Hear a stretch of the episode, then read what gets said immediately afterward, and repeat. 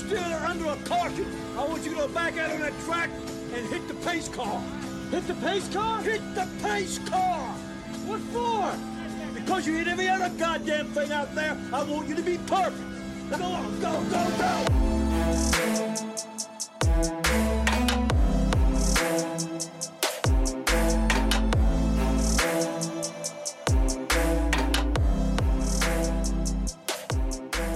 Right, everybody, welcome back to another week of Muskies on Tap.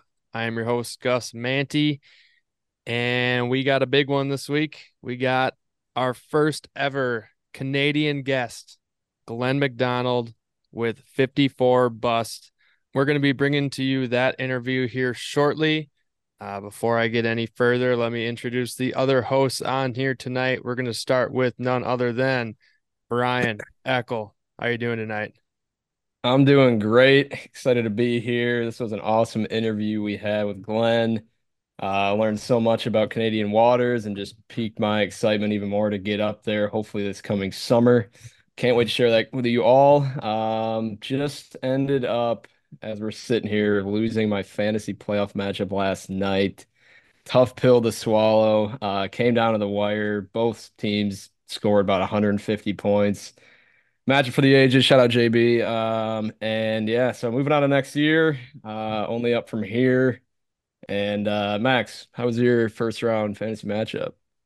Uh, well, I had to buy, so Damn. I did not have to play anybody.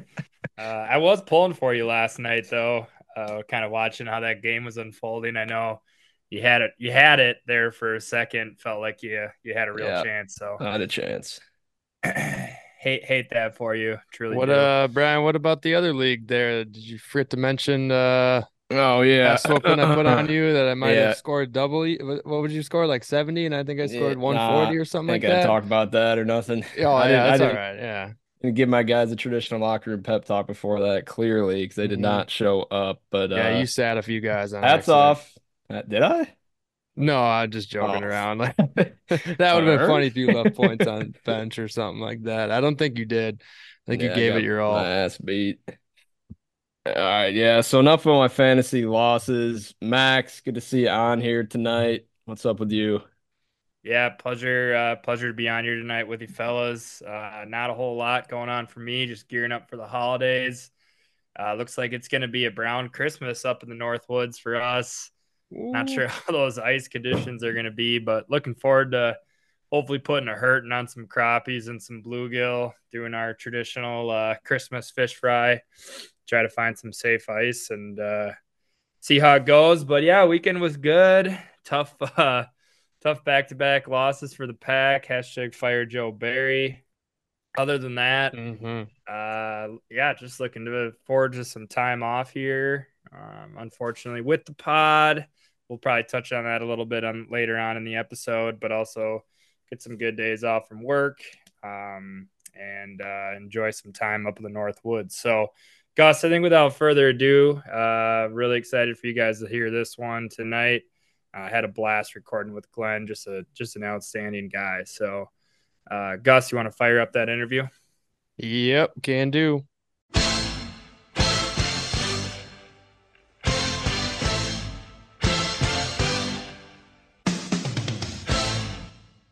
All right, everybody on the line here with us tonight. We have Glenn McDonald from 54 Bust YouTube. Glenn, how are you doing tonight? I'm doing really good, guys. I really appreciate the invite. And I know we've been kind of chatting a little bit here. I just started following you guys not that long ago, and it was cool to get the invite to come on. And always enjoy talking musky fishing. And even though it's the off season, it always seems to be the time of year that guys kind of they put the rods away and then they look for stuff like podcasts, and that's exactly how I found you guys. Perfect. Yeah, I mean, we're just gonna chop up as much as we can about musky fishing, reminisce on the year maybe, uh, talk about some new things that we might be getting into next year. Yeah, I know that we messaged back and forth a little bit during the, the late fall season, Glenn, and we were chatting up about trolling and and how you're saying that you're kind of new into the game of trolling. I am as well. I know I'm probably going to end up asking some trolling questions because out of the the three of us from Muskies on Tap, I am the one that enjoys trolling more than, the others, as as some people already know. But uh, before we get too deep into anything like that, do you want to give a, a little background or just just something for the listeners to get to know you a little bit better? Yeah, sure. Excuse me. Most people probably know us from the 54 Bust YouTube channel. And beyond that, before we started the YouTube channel, I did a little bit of writing for Musky Hunter magazine, did a little bit of stuff for Hook magazine up here in Canada. So that kind of got my name out there, I guess, or some people might recognize me from that kind of stuff. And actually talking with Greg Thomas at Musky Hunter about doing video stuff, he's the one that kind of put the bug in my ear about do a lake specific video on all the lakes in northwestern Ontario, which is where I live. So for the the listeners, we live on the north shores of Eagle Lake. So my wife runs a tackle shop here in town and we fish all the lakes. So all the lakes you see, all the guys that come up to Canada that want to fish in northwestern Ontario, Lake of the Woods, Eagle, Cedar, you know, the big kind of lakes there. That's where I live. That's where I fish. So that's where most people would probably have heard, you know, of me and of 54 bust. Right on. So curious about this. We're just start right here with the Canadian deal because, you know, us three have never fished muskies in Canada. Seems like we're really missing out on quite a bit. Uh, but, you know, you're talking about like lake specifics up there. Um, I don't know how familiar you are with northern Wisconsin. That's typically where we fish, but like we've talked about it at length on our podcast how, you know, when you go out into northern Wisconsin, there's like a million different lake options you have, right? for you guys, like there's these select legendary bodies of water that are all kind of right in your backyard. So like how are you making those decisions on any given weekend trip on like what bodies of water you're going to go out and explore, you know, during that time? Uh for us there's a few that we fish more often than not. Living right on Eagle. I don't live on Eagle Lake, but I'm literally five minutes away from the main launch. I'm 10 minutes from Temple Bay Lodge, which is one of the most popular lodges. I fish out of there with the owner's son quite a bit. So, yeah, we're five minutes from Eagle. I'm about 25 minutes from Cedar. We do a lot with all the camps on Cedar Lake. So, we spend a ton of time on Cedar. And then the other lakes, Lake of the Woods is about an hour and a bit for us to go. We don't fish Lake of the Woods very much, only because we have so much basically right in our back door. So between Cedar, Eagle, then we have Indian Lake Chain, Canyon Lake, which is where we catch a lot of our tigers, and then Wabigoon's 20 minutes from me. So there's there's like a multitude of lakes. It's a lot like you guys talk about the Northwoods of Wisconsin. The only difference here is we can go to a lake where there's going to be almost no pressure where i hear those stories in northern wisconsin and it's like oh there's a good bite on lake x. You go there and there's a hundred boats. Here a busy day on cedar is maybe maybe 20 boats total on cedar on a busy you know midsummer week of of tourism Eagle Lake, there's going to be more, but Eagle Lake is just it's massive by massive standards. So even when it's busy, there's lots of lots of room to fish. Yeah. How big is Cedar? Uh, I don't know. We don't really go by the acre size like you guys do. On a map, it's probably a third of the size of a lake like Eagle. And the Cedar system's really cool because it breaks down into three kind of separate lakes. There's the West Arm, which is a lot clearer and deeper, even though it doesn't have trout in it. It would be more like a trout lake. And then the center part of Cedar is more of a green stained water and it's still deep, but there's a lot of weeds in it. And then the West Arm, Rosie, can you not chew your toy right here while I'm on the podcast? My chocolate lab wants to be in the podcast. So more than the welcome. center, the center part of cedar is that green stain and a lot of weeds in it. And then when you go to the east side, where like guys like Saric like to fish, it's more of that classic dirty stained water. So that there's three options right there. So if we have, for example, a really bad south wind, Eagle Lake or Cedar Lake is a great lake for us to go to because most of the launches we can get in with a bad south wind, and you can get out of a lot of the wind with a south wind. If it's north or west, it's a little bit different. So those are the reasons why we kind of change lakes. And then taking Cedar one step further, Perrault Lake is joined by it through a, a short river system. And it's a huge lake, big open basin. It's one that guys look at on a map and they get intimidated by because it doesn't look like it has a lot of structure. But like typical shield lakes, you got to spend a little bit of time to find the structure and that actually has turned into one of our favorite lakes. Yeah, I I think I've heard. Oh, I think it was your videos actually, maybe podcast too. You've talked about.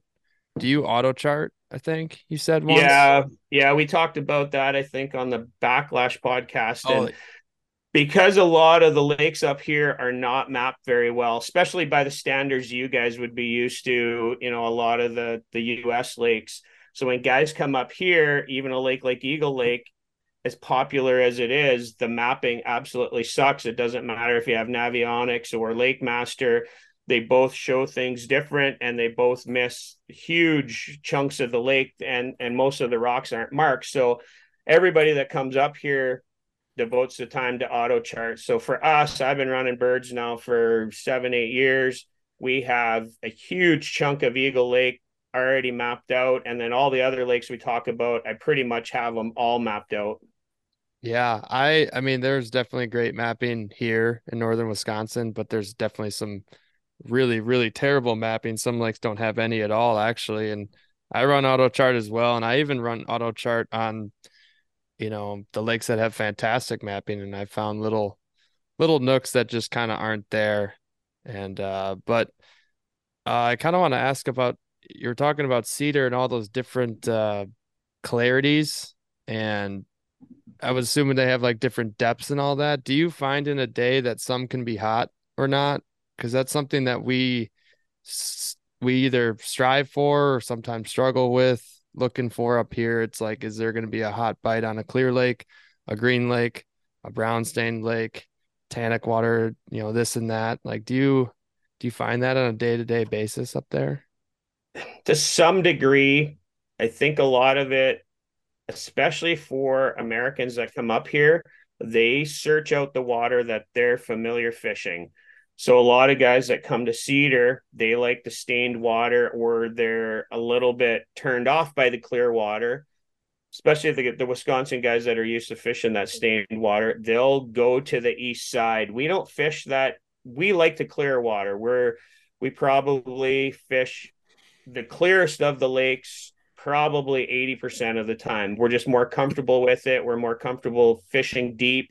But to kind of touch on the question, there's going to be times where a section of the lake is going to be hot versus others and it's it's trying to figure out where the bait is in relation to each section of that lake and for us up here a big portion of our bait is ciscos so Cisco's and whitefish, perch to some degree, obviously, and walleyes, depending on the time of year. But in these bigger lakes with the bigger basins, you're looking for where are the Cisco's or where are the mm-hmm. perch and walleye. And when you find them, that's that's obviously you know a big part of the equation. So each section of lake can kind of fire off a little bit different. And then you're going to get sections of the lake where you're just going to have bait up in the weeds in that whole lake. So you almost have to fish all of it.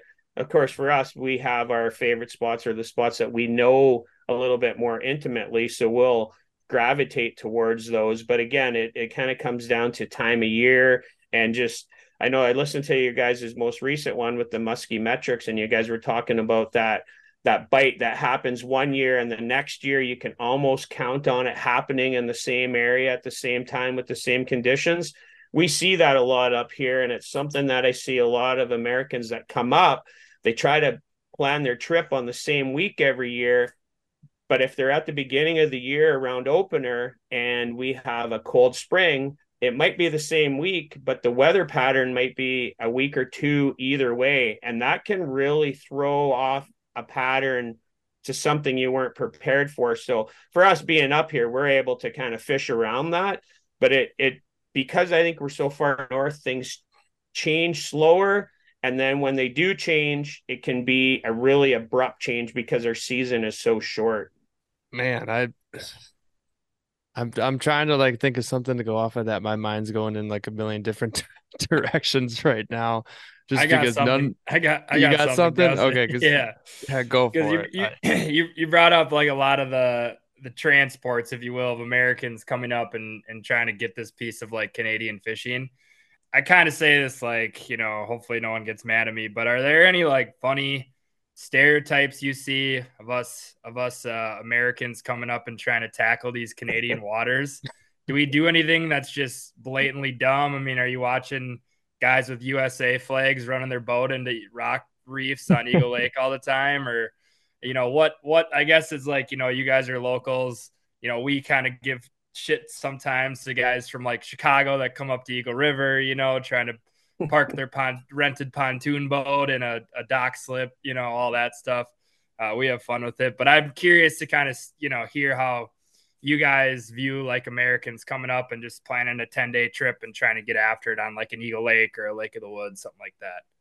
I've seen guys hit rocks. I've seen guys pretty well beach boats on sandbars. I've seen guys fish a chunk of lake that they may have seen a fish, but historically there's nothing there.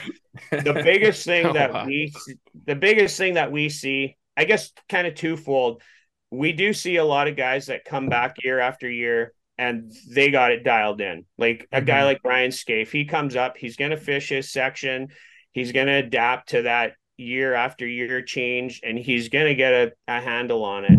But then I look at other guys that come up here and they think they know what works at home is going to work up here in Shield Lakes, big, deep Shield Lakes, Lake Eagle, Lake Cedar, like you know sections of lake of the woods. They just fish different. And one thing probably the biggest thing that we see is if there's an open water reef with a jug on it a white jug or whatever the americans are going to pull right up on top of that thing and they're going to cast to that jug like it's a target and it, it's it's kind of funny because there's a lot of reefs up here. And when we were new i know what it's like when you're driving around and you're trying to figure out a lake and we had to figure them out too before there was good mapping. And i pulled up on all the jugs and you cast and you kind of you go in shallow and you work your way out. And now being a much more experienced muskie angler i pull in deep and i work my way up because it's very hard to go backwards. It's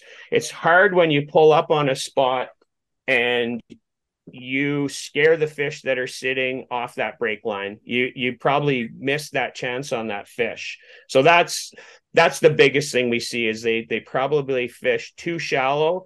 And the other thing that we see is and they're most of them are unapologetic about it. Even guys that I guide they're like why are we so far away from shore? They're like i want to hit shore with my lure. I'm like there's no fish up there. And if there is they're not the big ones that we're after. And so that's kind of a running joke is they're they're just shore fishermen. They just pick a chunk of shoreline and they just run for miles and then they wonder why they never catch anything You'll have to excuse my laughter, but you're talking pretty much directly to one of our counterparts here, uh, Brian, who's very well known for you know getting a little queasy the second the shoreline. Hey, I'm I'm I'm only that way in Wisconsin where I know where the fish are. I changed my attitude in Canada. okay, so with that said, Brian, I mean, Glenn, like, do you have any words of wisdom for us three? Because a plan to Canada is is imminent. We got to do it, right? Like we've heard about it for so long. We've seen the videos, your your channel, uh, Brian's channel, going up to Eagle Lake. Like we want to do it. So you know what's you, you touched on it in your previous answer, but what's some advice that you'd have to us going up there? One, fishing wise, and then two, is there any you know kind of unspoken etiquette of fishing up in Canada that is any different than you think you know it might be here in in the states? On the etiquette thing we've seen a big change from post covid to pre covid pre covid i think we had kind of found a balance where boats were giving boats room. When guys are on a spot you give them lots of room. Coming out of covid I think we got a lot of new anglers and a lot of new people coming up here. It, it it almost changed the generation of people that were visiting Canada for fishing. The baby boomers weren't coming and it was, you know, their kids and and that next generation. So things have kind of changed. And I think I made the joke with Vavrock one time. We were talking about like the chest cam and that first person shooter kind of perspective. It's like the young kids are the running guns and they don't care who's in front of them or behind them. We get those boats that just cut you off, which you never used to see up in Canada. And now we're starting to see that a little bit more. So that's the one side of it. I think the biggest piece of advice I can give anybody, whether they're coming from Manitoba or they're coming from Southern Ontario to fish Shield Lakes, is start slow and start deep. And that it took us a long time to learn that. Guys like up here, Steve Herbeck's talked about it for years. Um, Cal Ritchie's another really popular guide in our area, and and him and I talk a little bit and he told me, he's like, wherever you think your boat needs to be placed for your cast into whatever the structure is, go one casting distance behind that and then start from there and work your way in. And it took us a few years to get used to fishing deep first and work up the structure. And it's it's a very hard mindset when you want to hit structure with every cast. You have to be diligent.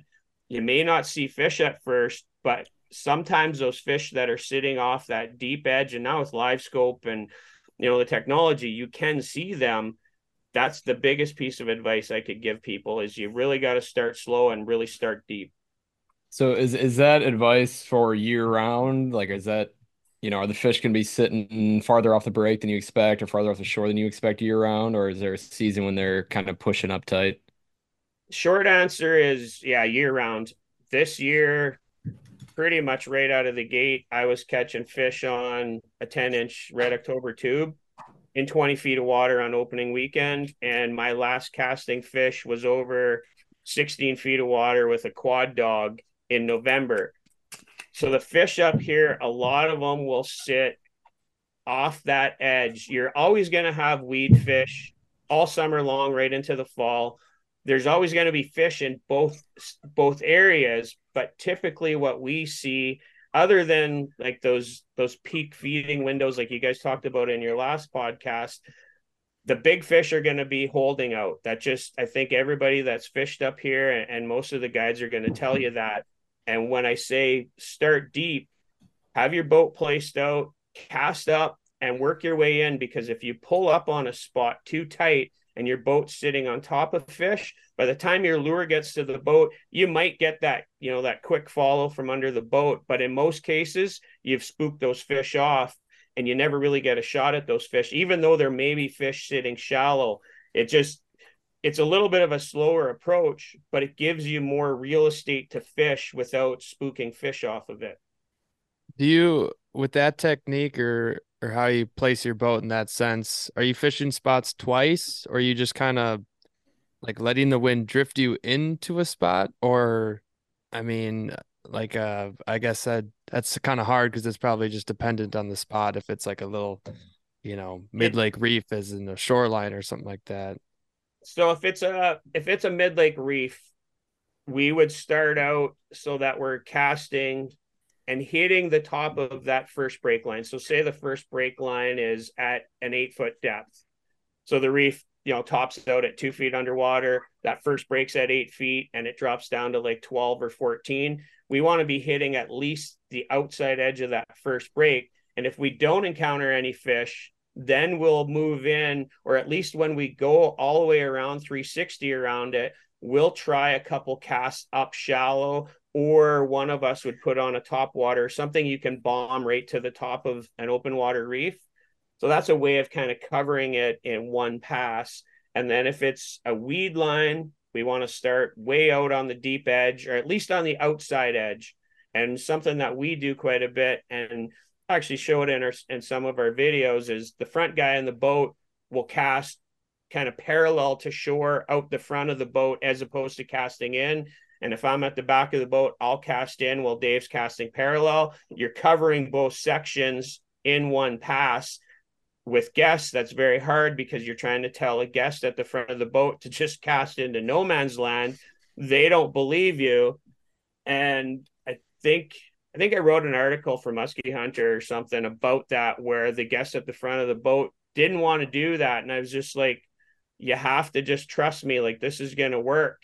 And he ended up catching two fish in one pass with a toad out the front of the boat over 30 feet of water. And then he finished the day with a third one and they were all in deep water. And that that changes whole perspective on where fish are in, you know, relation to depth of water.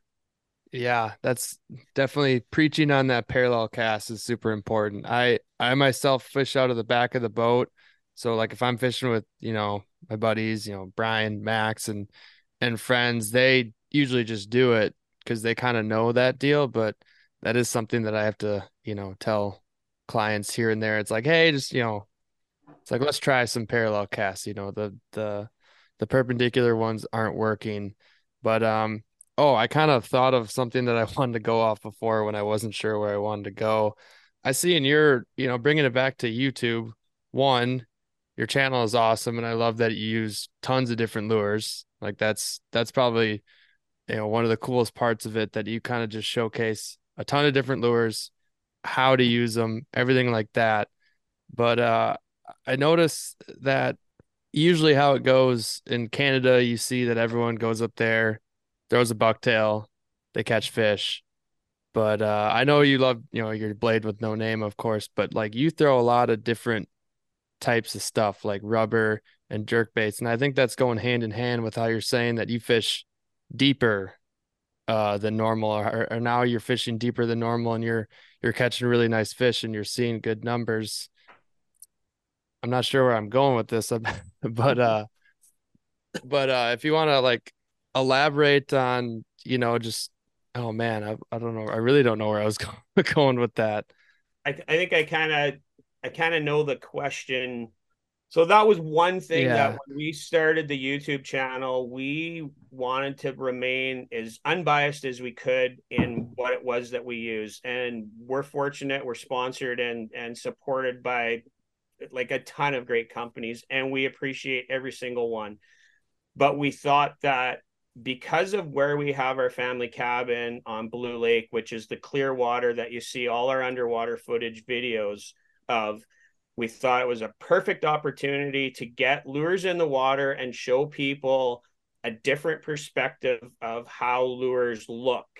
And that that was kind of a, a bit of a labor of love for us. It takes a lot of time to get all that footage and edit through it, but it turned out to be really popular with with the viewers and it was something that I was like how do we tie that into what it is we do as anglers so every time we're out fishing and we're picking a lure, and we don't pick a lure based on who give it to me or who's sponsoring us. I just pick a lure because to us they're just tools. It's a it's just absolute. It's just a tool. Whatever the tool is going to work for the day, that's the tool I want to use. And we'll grab something, we catch a fish on it, and then when we're going to make a video, I'll have a backlog of footage that I can hopefully use and show the viewers this is how we use that lure and this is why it worked in this situation. So, kind of take it one step further, I think, to where your question was going to go is being able to remain very unbiased with it, which is hard at times because, yeah, you get companies that are, they want you to use their stuff. As we fish a different style fishing deeper. That was a few years ago. We had a really hot summer here in 2018 and it just it was very hard to get fish up in the weeds. They were there but they wouldn't bite, so we kept having to fish deeper and deeper and I started using tubes and or sorry, that year I started using toads and we started having a lot of luck. And then from there we just slowly started using more medusas and then more bulldogs and then this year I really got into the tubes and we just crushed on the tubes all summer long. And kind of the back up to the bucktail thing, we posted a video, I think it was mid July. We had not caught a fish on a bucktail in Canada. Like you tell people that, and they're just like, Are you guys either not fishing or you just absolutely suck as anglers? But we hadn't. Like I literally, the first muskie I caught this year was on an SRJ from Pandemonium, like their little jerk bait, which is awesome. Mhm. Love it. Yeah, Caught a few fish. and then from there I basically went right to tubes. And I we purposely went into a video. I'm like, Dave, we have to catch a fish on a bucktail. So we went up to Cedar and we fished hard that day and we fished through a storm. We fished through some good weather, bad weather. I'm like, this isn't gonna happen. Like it's I I don't know what to do. And I was throwing a blade with no name, and I'm like, I know this thing's gonna catch. Finally, I got caught, got the muskie off. It was like a 40 inch muskie. Put that back, and like three casts later, I got a 40 inch pike. And in the video, Dave and I are more excited about a 40 inch pike than we were a 40 inch muskie, just because a 40 inch pike up here is a pretty cool fish. But it proved that, yeah, we can do it when you have to, but it's not always the tool that we go to. So we always just try to pick the right lure for the right time. And I guess maybe that's something else that I see, uh, you know, Americans or Manitobans, whoever it is that come into Sunset Country, they come in with a preconceived notion that they're going to throw a bucktail because it's mid, you know, it's mid July and it's midsummer patterns. They're throwing bucktail all day and a top water at night, and that may work, but it may not work. And if you're not flexible, you're going to have a terrible week up here. One of my very good buddies, Kevin Wagner, he spent a week up here in 2020. And first day, I think they got a 39 and a 40 or something like that. So they're like, okay, we kind of figured out a little bit of a pattern. And they stuck with that. And three days later, he's like, we're not seeing nothing. I'm like, Kevin, you you got to move out. You got to start fishing deeper. But in his head, he couldn't do it. And they ended up with those two fish for a week and we put like 9 or 12 or whatever in the boat because we fish different.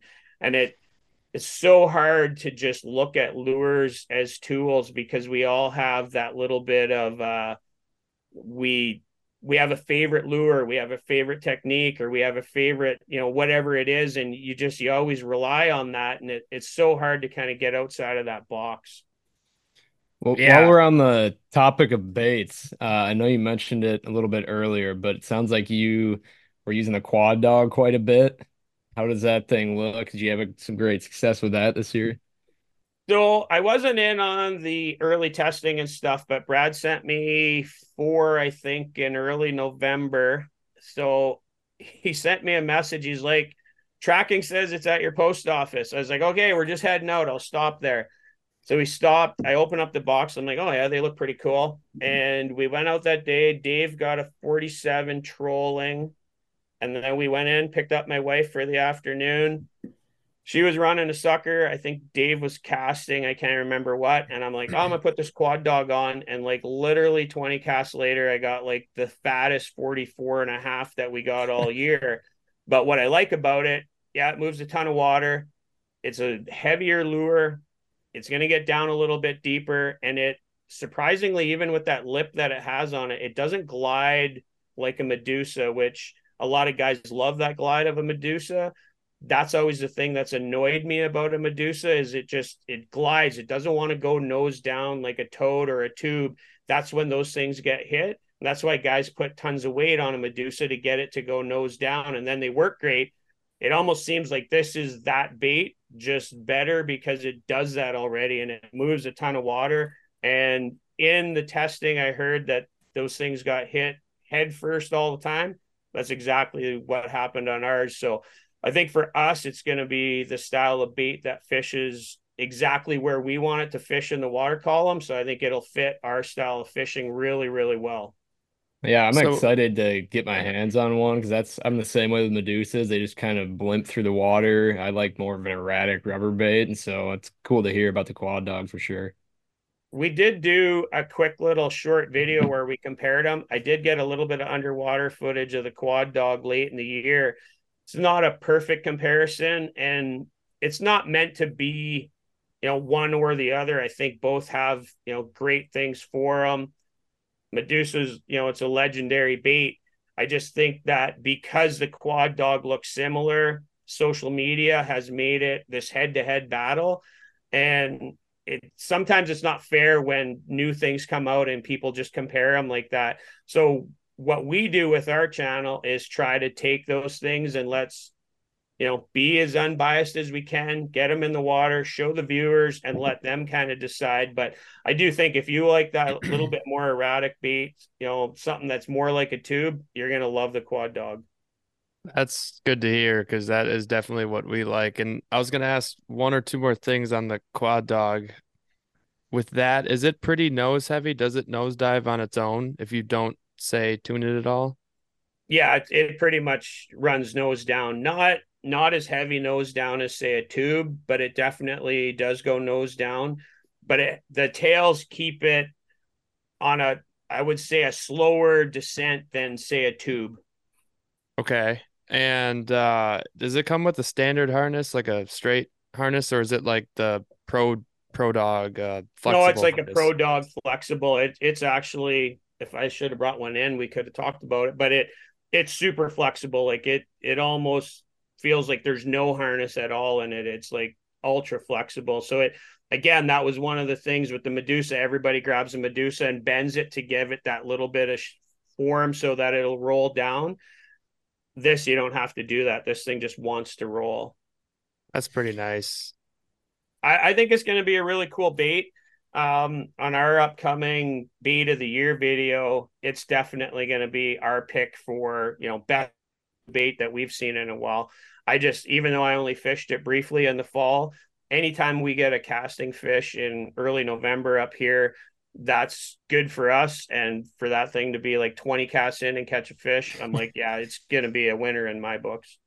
Oh, for yeah, sure. I think everybody was kind of yearning for something new to come out in the muskie industry bait wise. And we've kind of speculated on where where baits could kind of go from here. You know what I mean? Like it feels like they've really covered a lot of the bases of possibilities on what we're able to even throw as anglers. And but who knows? I mean, that's I'm sure in 2000 people weren't thinking we were going to be throwing, you know, Magnum two pound rubber baits and huge swimming dogs hmm. that look like Cisco's and stuff like that, or double, you know, double 12s. So, um, Speaking of baits, because we're on the topic, uh, I do want to pay you compliment. You have probably one of the more badass bait caves I've seen on the YouTube channel. Um, is the, how did that get started? You know, how did you build it to what it is now? Um, just kind of always curious to hear hear about the bait caves because we yeah, got a I'm lot. Envious. Gus has got a lot of baits sitting around in cardboard boxes. You know, some are hanging up, and I'm like, God, it'd be sweet to have a bait cave. Well, so I got a little garage. I have an attached garage where the boat is, and then a little shop. It's it's just a it's a bona fide man cave because I can't do anything in there. Basically, I got a couple snow machines, a quad in there, and just musky gear. Nice. But just years of accumulating like everybody. And a few years ago, as we kind of started the YouTube stuff, I'm like, need to come up with a better backdrop. I wanted to take the YouTube production side more serious. I wanted to get decent lighting, have a backdrop that looks like it fits the vibe of a channel. So because my wife runs a tackle shop and everything's on a pegboard and I'm used to just hanging the stuff at the shop with her. I'm like, why don't I just do that at home? Like that seems easy enough. So I thought, okay, how do I do I do it like a lot of guys and just put one thing, excuse me, my phone barking at me. So I thought, do I just do one bait on each peg like a lot of guys do so it looks like you have a lot of stuff? Yeah. I tried that. There, there's just absolutely no way that was ever going to work. So each peg's got like five or six or whatever on it, as much as I thought it would hold. So I started with a four by eight sheet of pegboard, and that clearly wasn't going to be enough. So then I went to the wife's shop. I got a couple display units, like big, like they're six feet tall. They rotate. Started hanging rubber on there, and I'm like, okay, these things are going to fall over. So this year, I went out, I got a couple pallets and I put those on one end and the pallets hold the rubber perfect. So I hung all the rubber on there and posted a quick picture. I got overwhelmed with comments and questions and people want to see what's on there. So at some point this winter we'll do kind of a walkthrough video, but again for me it's it's not about bragging, it's not about you know, mine is bigger than yours. It's it was a cool way to get everything out of all the lake woods, get them on a wall, see what's good. There's some that I you know, I had a couple old grandmas. I'm like, this thing is just garbage. It's cracked, it's broken, the hooks are rusty. Why why do I have this? Like chuck it. So it was a way to go through everything.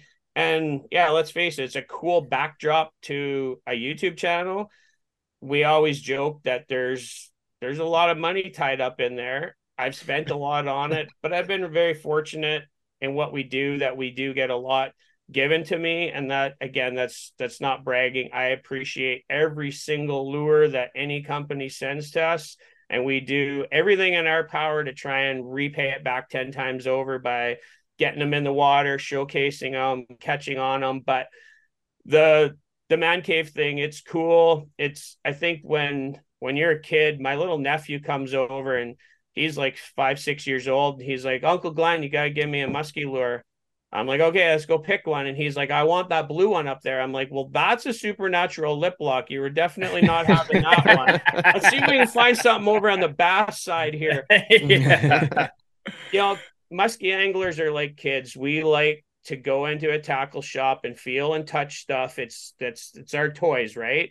So to have them all up on the wall, it's just it's a cool way of showcasing them, and it's just it just looks cool. I mean, I'm not gonna lie, and and people seem to like it. So it is it's an addiction. Anybody listening to this already knows that if they're this deep into the pool, they know it's an addiction. And whether you got 20 lures on your wall, 100, or you got 40 something thousand, like I probably have, it's an addiction. It is what it is. We always seem to fall into that trap. Like usually as we get into the depths of winter here and as we start getting close to musky season, we start racking up baits. And I think last spring we started the no new baits trend within our group chat. Like, nope, we're not doing it, not pulling the trigger. that was after we send I them keep, weekly. I keep sending you guys slips of me buying baits at 2 a.m. after I had after Like, I had too many drinks.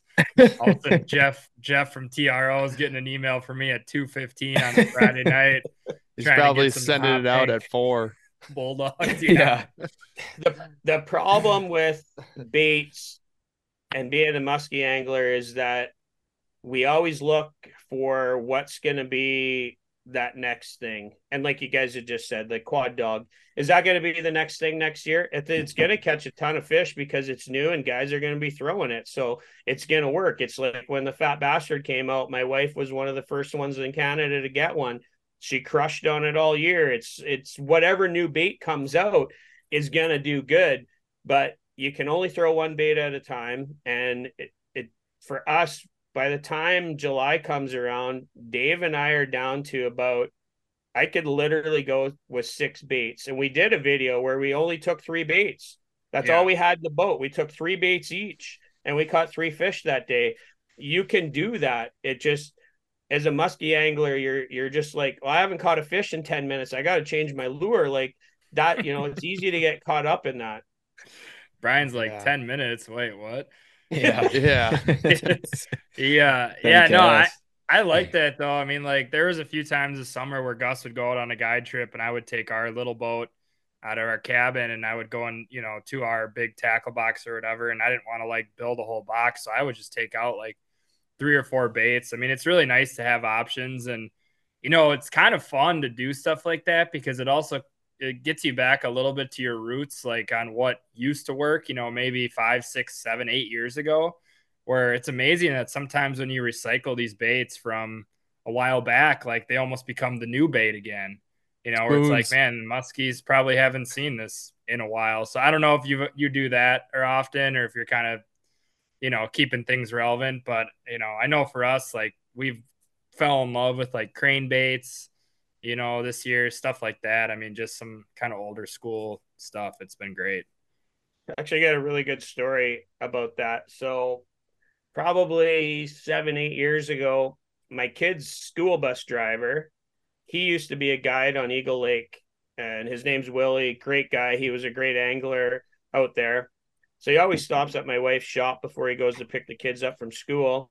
and he says to David and I, he's like, Are you guys using Suicks? David and I are like, We have some.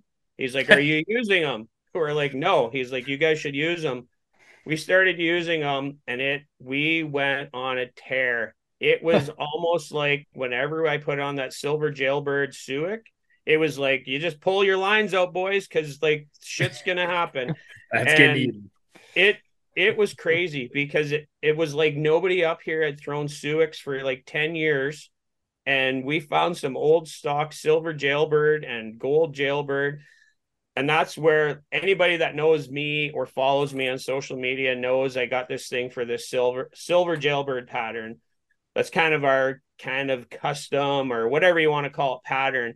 And it all started with that single Suick. I still have it. It's a nine inch weighted Suick thing's probably caught 50 fish and it you know it's sitting high and center on the the bait wall. And people when they want to send us lures they're like we'll do it up in your silver jailbird pattern. I'm like well it doesn't have to be but that's really cool.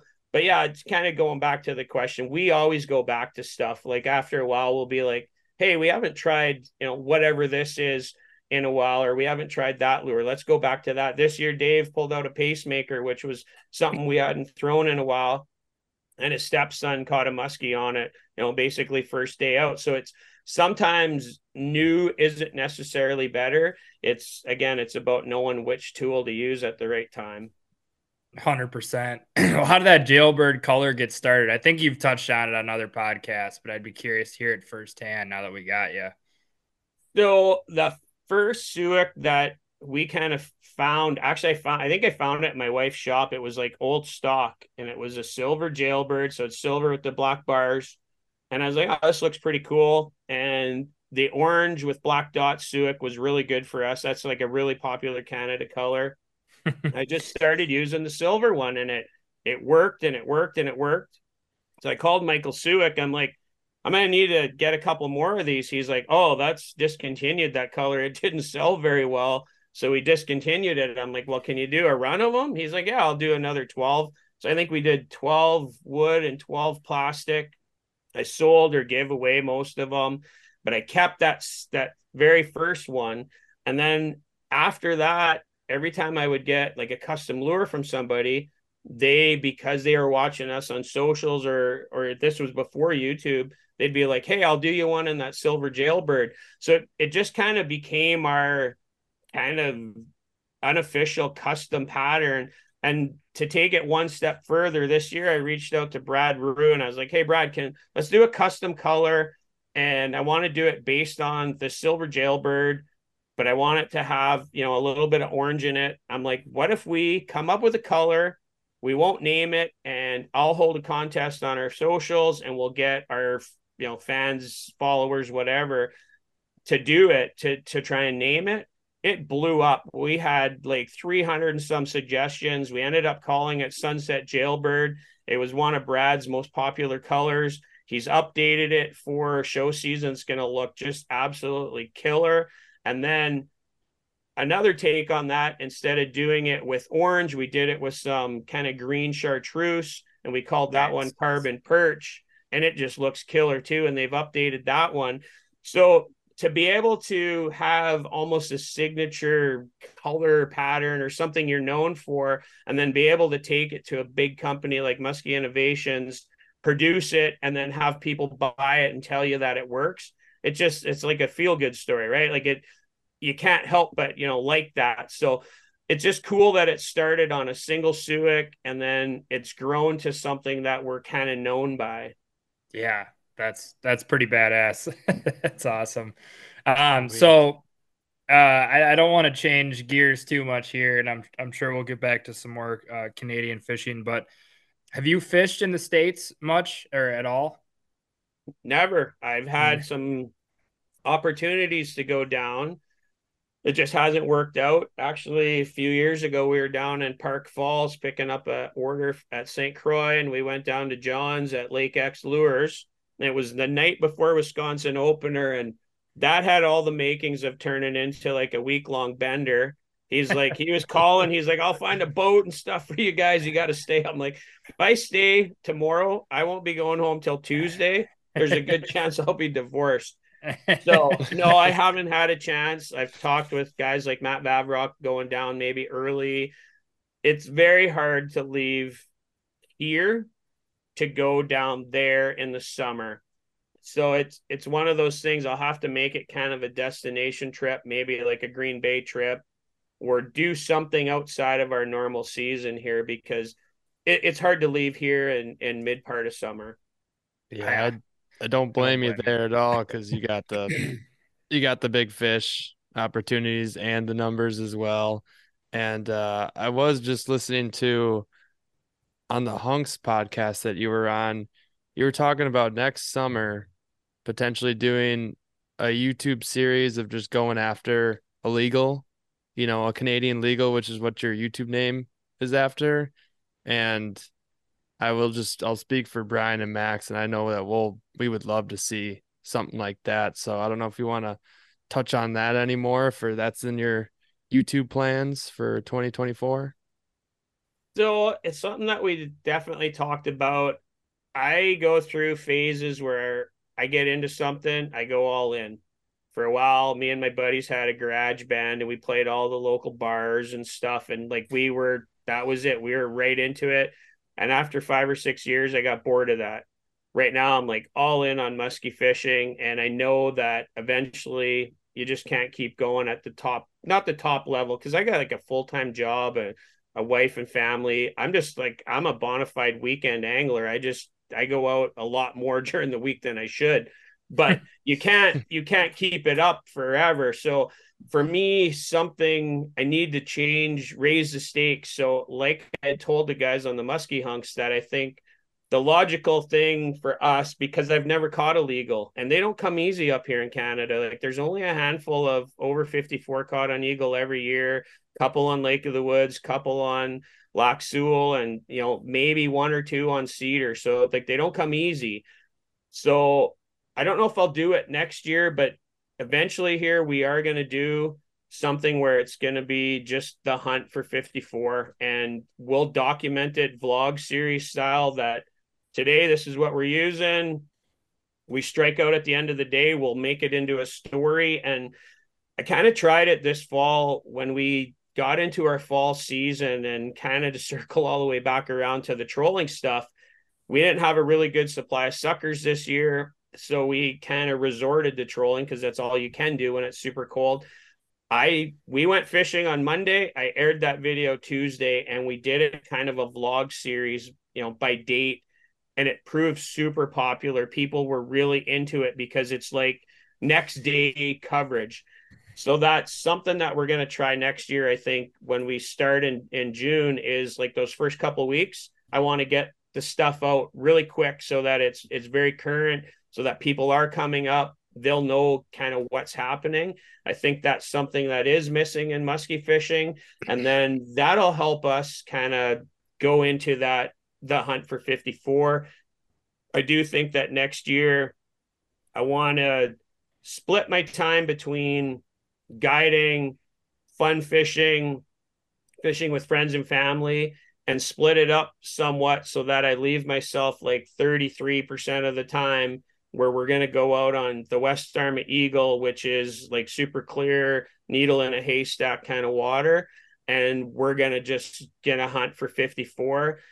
And like I've, I made the joke with the musky hunt guys. I'm like, if we get it in the net and we put the stick in or we look at it and we're like, it's 50, we're just dumping it. Like if you're going to go for the hunt for 54, you have to go all in. You can't be holding pictures of fish that are 50 because that's not truthful to what you're trying to do. So whether I'll have the balls to do that or not, I'm not really sure. yeah. I think that's that's what needs to to happen there is that you're going in with a single purpose and anything less than 54 it it'd be hard not to hold a 53 up. I'm not gonna freaking lie.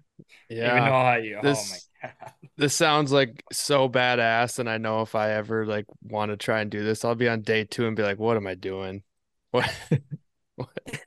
Well, don't we all? Um, we actually this fall we had some pretty good days, actually really good days, but you get off the water after a three or four fish day, you're back in the truck, and you're like, damn it, that could have easily been like a six or seven fish day. And it almost feels like you failed when you caught three or four fish and i'm just like are we that jaded that that's how we feel and we we know we're fortunate to live where we live and we're fortunate we've caught a lot of fish but it's not lost on us.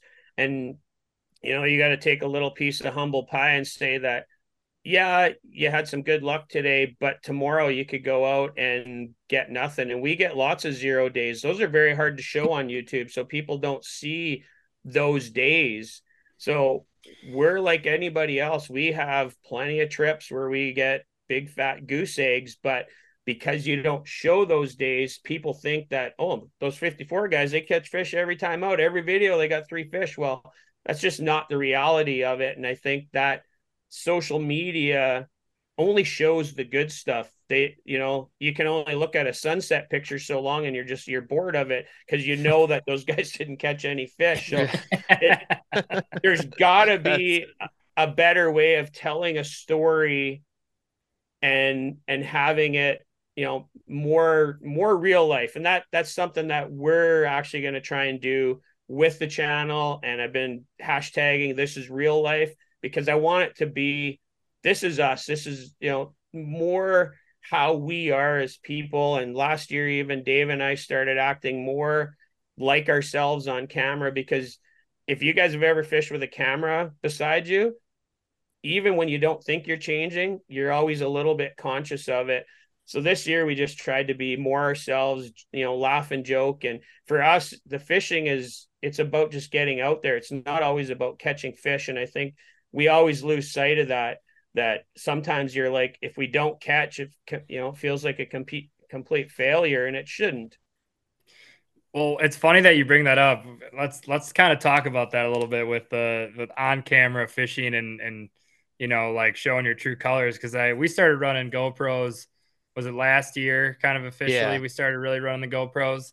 Mm-hmm. And I, I can definitely agree that like when you know the camera's on, um, you know, you might act a little bit different, you know, whatever. But we kind of went through a growing phase or some growing pains with filming where it almost seemed like, you know, the more inappropriate thing we would say, the better chance there was that we'd catch a fish because it was like the second somebody was, would say something that was completely out of pocket, it would be like, oh, got one. And it's like, well, we got to run the five minute loop. And now I got freaking Brian talking about, you know, X, Y, and Z. And that's not going to get onto YouTube and last for more than five minutes. So, um, you know, or you're showing your friends or your parents and you're like, why is the volume all the way down? It's, oh, well, you know, it was all muted up until the, the fish actually got caught. Um, I'd say the only time like that I really truly acted like myself on when we were running cameras was during tournaments because I think you just kind of let it all go or whatever, and you don't really think about the camera rolling. And there's a Musky pretty embarrassing. Blackout. There's a pretty embarrassing clip of me when I caught a big fish in a tournament last summer. Um, uh, Gus actually had to shush me because I was just going too crazy.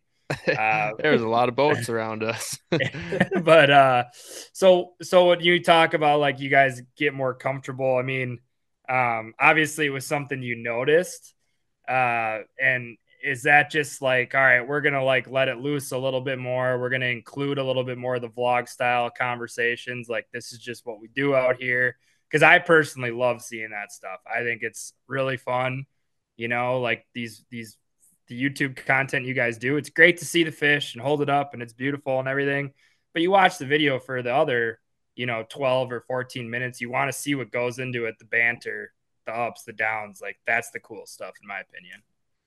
Well, I I appreciate that because I just finished editing what's going to be one of the best fish from last year. It's going to air early in January put a lot of time into the storytelling aspect of it and you know some interview style clips of rich and i talking about the day and talking about the fish and showing the day before when we you know struck out and and making the actual catch not really the star of the show but there's there's more to it that goes on with any musky fishing trip. And this year David was more vocal in the videos and he's always he's very witty and the people that have watched the videos, they know Dave's my you know my most he's out there fishing with me the most, and then my wife, and then my brother-in-law Richie. They're kind of my sounding board. So anything that I'm going to do, I kind of pass it by them, and they'll either give me the thumbs up or the thumbs down. And we talked about it last year in the off season that we needed to show more of our you know our true colors. And it kind of started last year. Kyla caught a 52 and a half on a sucker late in the season and you can't hide that emotion. There's no hiding that. Like that just comes out we were all stoked. I looked in the net and I was like, well, that's a big freaking fish. But you never want to say 50, right? Because right. she had never caught one. So I'm like, well, it's it's four foot, you know, it's all four foot. And then when she brought it out of the net and it's not stopping, I'm like, oh, this is big fish. and when you show that emotion and people see it, it's it's infectious, right? When you see that type of emotion and we get a little bit of backlash because we don't show a lot of emotion when we catch fish. And it's it's not it's not on purpose because I want to show we enjoy catching every single fish but we you know you hook one way out from the boat and we reel it in and Dave and I got our routines. We get it in the net. You know we do a quick fist pump or whatever. And then we just we go through our routine of filming which it let's face it it does take a little bit of that emotion in the moment away because you know you're filming but it, it's not that we don't enjoy that fish or we're happy. It's just that when you do get to a point in whatever sport you're in and you've hit a plateau a high high plateau it it's not that you don't take you know don't take it for what it's worth. Just sometimes it's not as exciting as it should be. And and when you've caught as many 40 inch fish as as probably all of us, those aren't ones aren't the ones that get you excited. It's not that you're unhappy to catch it. It's just that it might not be the one. And you know, some people they're like, well, I don't I don't get how you can't be excited to catch any muskie. And I was in a band and I played guitar and I remember when I first picked up a guitar and I started learning, I was like, I'll never learn how to play the Sweet Child of Mine solo or whatever song it is. And when you learn how to play it and you play it on stage, then it's it's it's whatever. If you're a golfer and you all of a sudden you're playing golf at par on every course you go to, it's it's just not as exciting for you. You need to challenge yourself. And I think as muskie anglers, we all have a different bar that we're trying to reach. And as a new muskie angler, if it's a 36 that's your personal best and you're excited, frick, I want to hear that. If it's 52 that gets you excited, I want to hear it. And it's it's just one of those sports that there's no set bar for everybody. You know, maybe that 50 inch mark, but it's it shouldn't be that we don't celebrate the 36s for the other guys. Yeah, I I think social media has kind of ruined the reputation of a 50 a little bit. I mean, I'm I'm just so freaking numb to seeing pictures of big fish these days. It's still amazing. It's unbelievable, right? But like, I think you, like you were saying, like you as a your your yourself has to set those bars and goals or whatever. Um, because otherwise, if you're just looking at pictures of other people and saying, okay, that's my bar, like it's going to be tough to compete because you know if you're refreshing your feed and you you follow a thousand people on Instagram or whatever it is, and 990 of them are musky or fishing accounts, you're going to see a lot of pictures of big fish. So do you think like the challenge of doing like a 54 vlog type style is maybe your way of saying okay like i gotta just do something a little different to like challenge myself to kind of just you know reinvent the wheel or get more excited about this at all? I mean do you feel like you've plateaued a little bit in the muskie industry? Um no i don't know that i've really plateaued. We've we've definitely put a lot of energy into the YouTube side of it. And like I said earlier, it takes a long time to film all the stuff underwater at our cabin. You got to devote a whole day to that. And people that view it, they don't see all the hours behind it. That's the same with any YouTube channel, it doesn't matter what niche it's in. But right. we put a lot of time into that. One thing that we take a lot of slack for is we don't catch a lot of quote unquote big fish because we're not we don't fish eagle predominantly so we get the the slack from some of the guides out there. Oh yeah, you guys catch lots of fish, but they're all 40s, which is untrue.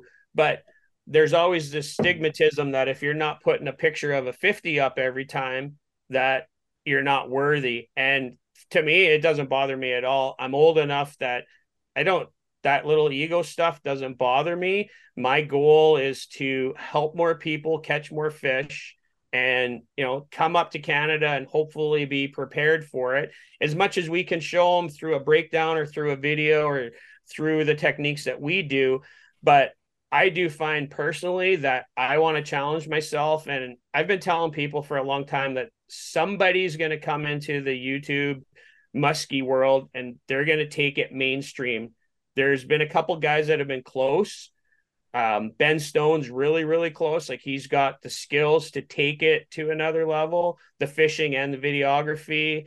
I think Kyle Fregis from Cabbage um, Dragon Media, his videography is like probably the best in you know the muskie industry. He could take it there, and both of those guys, they seem very humble and down to earth, and they can you know people can relate to them so I think somebody's going to take this sport to that mainstream kind of media level. You know, there's guys like Doug Wagner. The guy just catches giant after giant after giant, which is awesome. But I don't know that his video style is going to be the one that takes it there. Ours, ours isn't. I know, like it's not exactly the right style, but I want to show more of that real life stuff. And if we can do like the challenge. I don't know if you guys watch any vlog stuff on on YouTube, but Ryan Trahan did the penny series where he started with one penny on one coast of the states and he had to work his way across the United States by just trying to make money every day and he started with a penny. It was so compelling. And how can you put that in the muskie world? It's like I'm going to start with like one bucktail and I'm going to go after a 54. Whatever the case is, it was our three lure challenge was a, a form of that.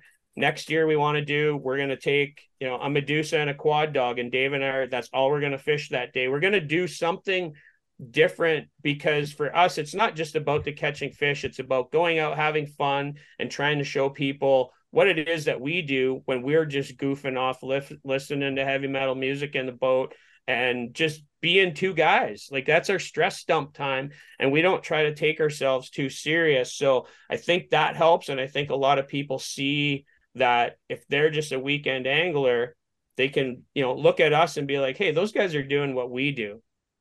Hell yeah. No, that that hits home for for me for sure. I mean, I think the vlog stuff is extremely compelling, especially in the muskie world. Uh, I definitely second the Kyle and Ben, two guys that we've obviously we had Ben on our podcast. Hope to have Kyle on in the future, but I've talked with him a good bit. Um, great dudes. Real quick before we get keep going on the musky stuff, I do have to ask about the band because obviously, right? Like you guys covering music, you got your own stuff when you were doing it. What was the what was like a typical set for your, you know, playing at these local bars?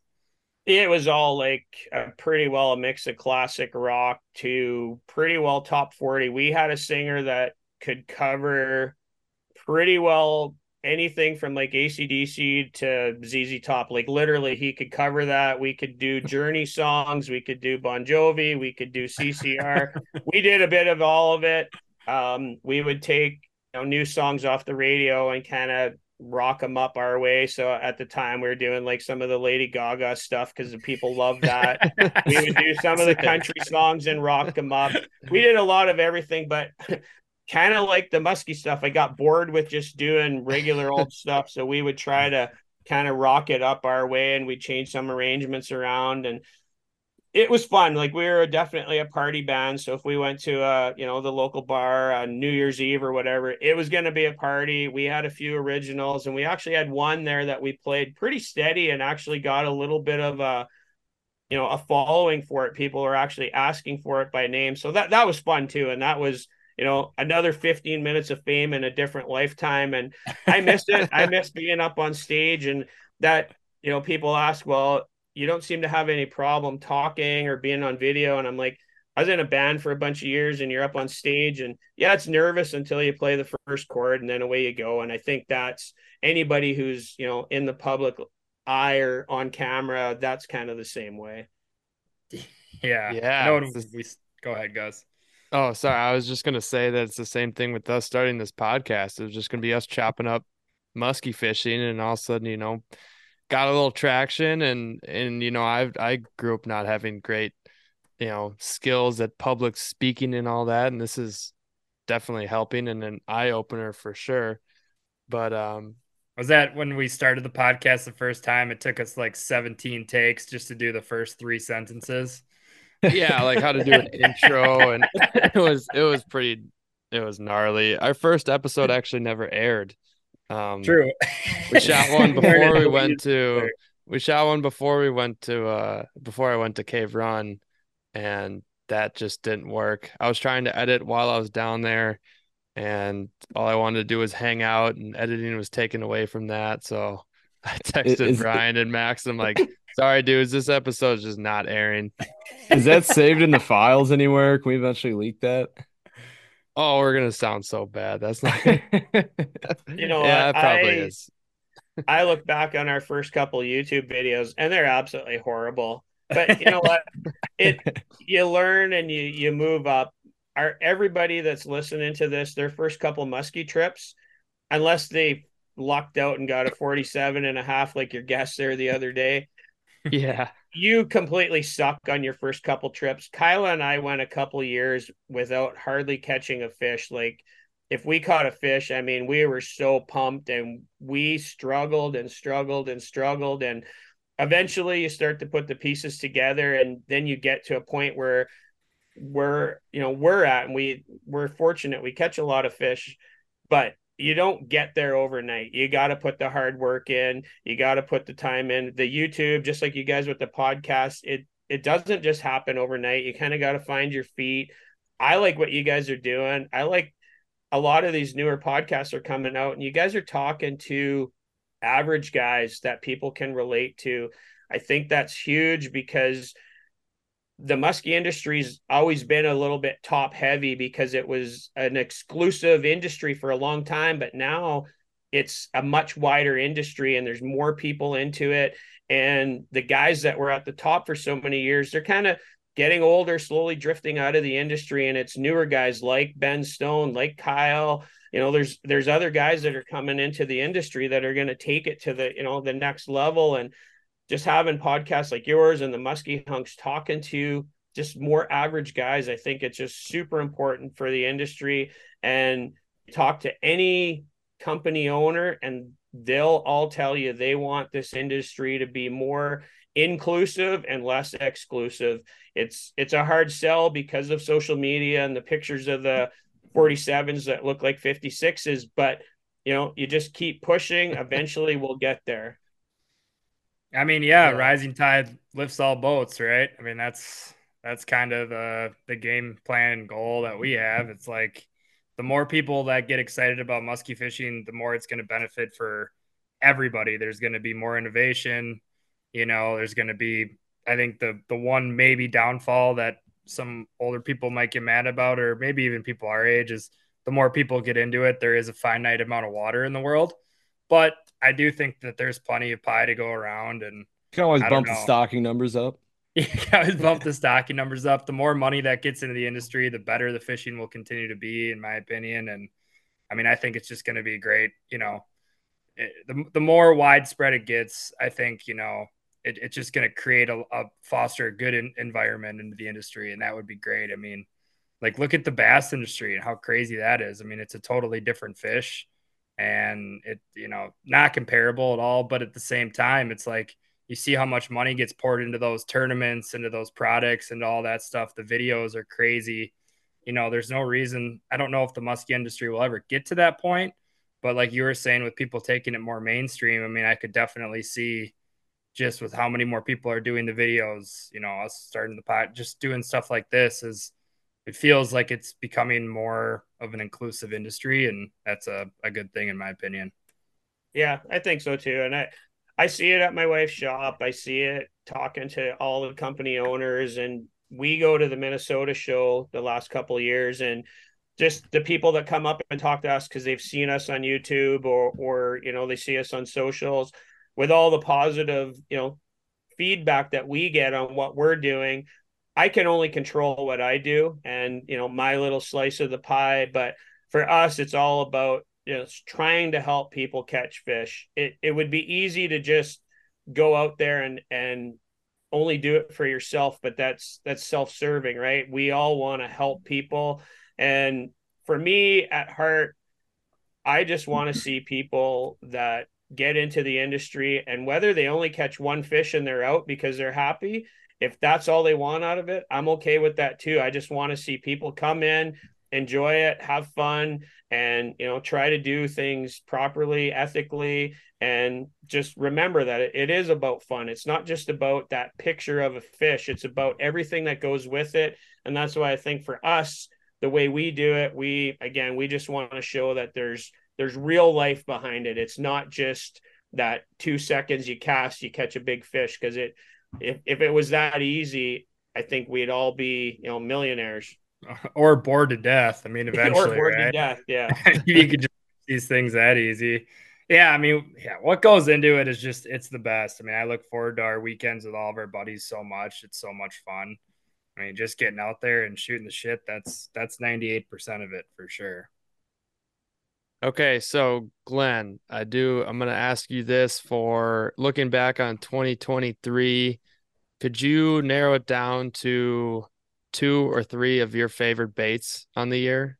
and maybe the ones that like produced the most or maybe the ones that you thought looked the best and you look forward to using again next year just kind of a, a little list there um i am in the middle of editing a video which will probably air on january 1st which is our beats of the year and our past two years those have been some of our most popular videos so i don't want to totally give it away here don't spill anybody, the beans no need anybody no need. who's yeah. watched anybody who's watched the channel knows basically the lures that we use. Um, I'll just mention kind of a couple standouts that they're going to be on the list, but they may not be right at the top. But one that really surprised me that I mentioned early was the SRJ by Pandemonium. And Kevin sent us a couple, and I tried it. I love Dive and Rise, obviously going back to the Suick talk. And that thing caught first day out. I got a beautiful tiger on opener caught a bunch of fish over the early half of the year with it. And that lure just stood out to me that you can do a bunch of stuff with it. You can work it a bunch of different ways. It was one that I wasn't really prepared for. I thought, oh, it's another dive and rise. Like we have, I know how many in the industry, but that one really stood out. And that's one that I'm looking forward to using next year. Another one that again, no surprise for us, is a Bondi Royal Orba, and we always use the junior size. But we started adding a spinner bait arm on the front of it, and that was amazing. We caught a ton of fish on that, and it's just the Bondi Royal Orb is such a versatile bait. You can use it like a bucktail, you can use it like a Bull Dawg, you can count it down, you can do a bunch of things with it, but people look at it because it looks like a cigar with a tail nobody uses it. Mm. So I highly recommend that if you're looking for something that's easy to throw and easy to use, a Bondi Royal Orba, and just get the junior size because it won't kill you and it catches a shit ton of fish, like absolutely does. And the one other one that nobody will be shocked will be a blade with no name. That thing, since we got it in, I guess it would have been late 2021 it's been hands down the best bait that we've had. 2023, we had talked earlier that we hadn't caught a fish on a blade bait until July. I used two baits, two blade baits all season. Both were Dadsons. One was a three bladed one that Johnny built for me. It's called Old McDonald. Go figure. and I got a really nice one on Eagle on that. And then the rest of the ones I got were all on a single blade with no name, basically just black on black with a red dangle. And I think at last count that had 23 or 24 fish at the end of the year on it. Jesus. And wow. that's it. I used two blade baits and basically caught 25 fish on blade baits and 23 or 24 of them were on a blade with no name. It's it has became the second most requested bait from Dadson, only behind his bone saw. And it's it's one that it actually should have never happened the way it happened. I'm not even sure how to explain how it ended up getting this infamous kind of rap to it. Please, please try if you can, because I mean, you're first of all, you're rocking the Blade of No Name shirt. Uh, I would definitely buy that hat. shirt and the dancing hat. Um, it's definitely been a bucktail that looks really, really sweet to us. I would love to love to purchase one in the future if I would ever be able to. Um, but how did how did the buzz get started in your in your opinion? So inside the Dadson community, that bait kind of came around, and I think I got proto number four of it, and I got it for like forty bucks. It it was just another Dadson. We were like, yeah, whatever. Got it home, put some hooks on it, tried it out, and I was like, "Oh, this thing definitely." It's just anybody that gets a Dadson blade bait that Johnny's tuned in the Niagara River, they just they run turnkey and they have a grind to them, and it it just grinds. It just has this grind that you can't. You, it's hard to explain. You feel it in the rod tip. It just has a grind. The way the dangle is on a clevis, it just it has more flash than just being on a swivel. And the first year, we are catching fish on it left, right, and center. And on the video, we're like, and we caught it on the, we weren't sure what to call it because inside the Dadson community, it had a name, but we didn't want to use it on the videos because Johnny keeps a lot of stuff tight. So we just, we were like, it's on the Dadson with the dangle blade. We didn't know what to say. And then at the end of the year, I asked Johnny and his wife Sam, I'm like, we're gonna put out a little trailer video because we did so well on this beat. What do I call it? And they're like, ah, whatever you want to do. And I was just like brainstorming some names, and I was like, okay, if I'm gonna do like a movie trailer, I need like a really cool movie trailer kind of title. And I was like, I'm a James Bond fan. Like, who doesn't like those kind of movies? I'm trying to think of animation for the video. I'm like, a blade with no name and it just it was almost tongue in cheek and it it stuck. And over the course of the winter they got inundated with requests to produce it. And to the best of my knowledge Johnny's never sold one to the public. I've got probably 3 or 4 batches in groups of 6 I've probably gave away eight or nine of them. I've sold a few, I've auctioned a few, I've you know raffled to our followers and it's I actually right now I have three of our I would call them kind of our super fans or our you know our most devoted followers. I'm getting three of them done up for them. I'll get an additional one matching for each of them that I'll keep. So it, it just it's turned into this thing that is bigger than what it was and yeah, lots of guys are like, it's just like any other bait. I'm like, well, it is, but it just produces so many fish. And I know if you're just going to pick one bait and throw it all year, you're going to catch fish on it. But are you going to catch 23 or 24 fish? I'm not sure. And it it's a confidence bait for me. Guys like Matt Vavrock, he has one. It's a confidence bait for him. Almost everybody that gets one, they're like, oh yeah, there's there's just something in here that it's hard to put your finger on, but it works. And over the course of this winter, I think I'm going to have the ability to get a couple batches from Dadson. Probably going to do like a small run where we're going to do something fun with it.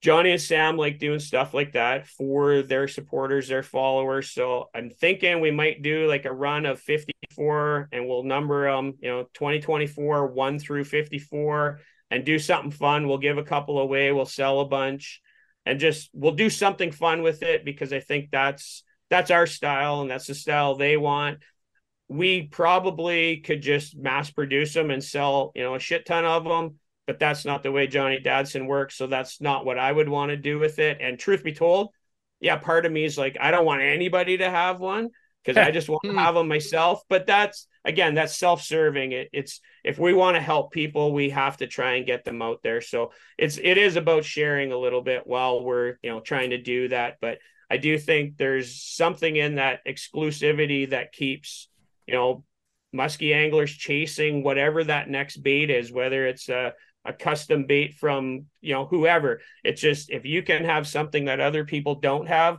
that's why we have man caves like I have because you just you got to have that bait. So, is there like a certain liquor Johnny likes to drink, or anything that could get us into his good graces that we could maybe send him, or maybe you yourself? You got a few to sell. I mean, is there any way we could get our names at the top of the list? Is kind of what I'm trying to get at here. So I'll get your guys' names on the list. I'm not sure where they'll fall. Yeah, hey, you'll be on the list. All we're asking for is a chance. All yeah, we're asking just for give is me a a chance. chance. Yeah. A nice bottle of whiskey shows up at your door, and somehow our names get brought up. You know, the top twenty or something. And it is what it is. No, I'm just, I'm just messing. I, uh, we when we had Vavrak on our podcast, he was talking about it, and you know, I, I had known about it. Guy, I know Gus had known about it, and Brian too, and but he like really, you know, kind of solidified everything. It was kind of cool to hear, and um, we we had a bucktail this year that crushed for us too. That Gus actually built himself, and Greg Thomas actually named it the Dolly Parton, big blade, small skirt. Uh, um, and was that so was that one was responsible for some some pretty nice fish this year. So yeah, I mean, I when you said it's it's you know oh people are saying it's just another bucktail. I don't know, man. I think there's when you find ones that really work, they they can definitely separate themselves from the pack. and they do and that's that's like any any bait we had you know a couple tubes this year and i make my own tube rigs like a lot of guys that are you know right into tubes do and they just crushed i mean i got a couple tube rigs that got probably 20 30 fish on them and you just keep sliding new tubes on them and and they just work. And again it's it's finding that balance on how you like to run them whether you know it's a bucktail and it runs perfectly straight how you like. It's got the grind. If it's a tube it's got that erratic motion. If it's a medusa that you got just a perfect bend on and it just hops the way you, you like it we all have those you know confidence lures and that's that's why you sometimes have to go through hundreds of lures to get to those ones. And people have asked me why don't you just build your own stuff? And i'm just like because i just don't have the patience for it and the time. I'm just too busy. And if i can get the best stuff from the best builders i'll just go that route because that's just easier for me. And it takes a lot of that learning curve out of out of building. So i commend you guys for building your own baits because i've dabbled in it in the garage I've built a few bucktails and done some stuff, and then we go run them, and I was like, "Oh, this is trash." So it just ends up being parts for something else. But it it can be, you know, it, it can be fun, and it I appreciate that side because at at heart I'm an artist. I want to do, you know, make stuff, and I think that's why the YouTube kind of fell into it for us because it it is a form of art as well. Oh yeah. Yeah. And with that like that bucktail, I mean, it's not like I made that one and it immediately was amazing. I think I I made prior to us going to Vermilion for the PMTT, I made like 12 bucktails or something like that, just giant bucktails and I'm like, I don't know, they like big bucktails over there in Minnesota and I just threw one after another. I think I was fishing with uh, dad that day and and I was just messing around and I'm like these all look great and I'm like I hope I hope they work and you know the the one the first fish that that bucktail uh, caught something on was Max's in the PMTT at 48 and three quarters. And, and I'm like, well, I, I think we got something because it raised a fish earlier in there. And, and, uh, yeah, but, but yeah, that's, that's really cool what you're doing with the YouTube. We, uh, we really enjoy it. We really appreciate it. And, uh, we also really appreciate your time tonight. I know you have to get up really early and we don't want to hold you too late, even though I think we could probably talk for, way too long. We're definitely gonna have to have you back on. I kind of just figured that right from like when we started the first conversation, all the things that were going through my mind. I'm like, we're not gonna get through everything at all. We we already skipped through so many things that I was gonna ask about Canadian fishing, baits, mods, this and that, and yeah. Okay. And I know I know you're very humble, but you you are full of of uh, riches and and just info on the industry. So, and and we appreciate the content that you put out. So, thank you very much. Oh, I totally appreciate it, and we've accumulated a lot of knowledge from fishing with a lot of really great people up here. I've fished with you know a lot of the locals, and you know, I've fished with Pete Maina, I fished with Jeremy Smith, and you know, that's not just name dropping, that's stuff that we've done. We filmed some, you know, shows with those guys and it was cool for them to ask us to fish with them. And you learn stuff with everybody you're out with. I fished with greg thomas on lake of the woods and i love fishing with with anybody. And whether they're a brand new fisherman or you know a seasoned professional you're going to learn. And if you can share that that that's a benefit to everybody. And it I just think that trying to be humble and you know be responsible in this sport is gonna help you know go a long way for all of us.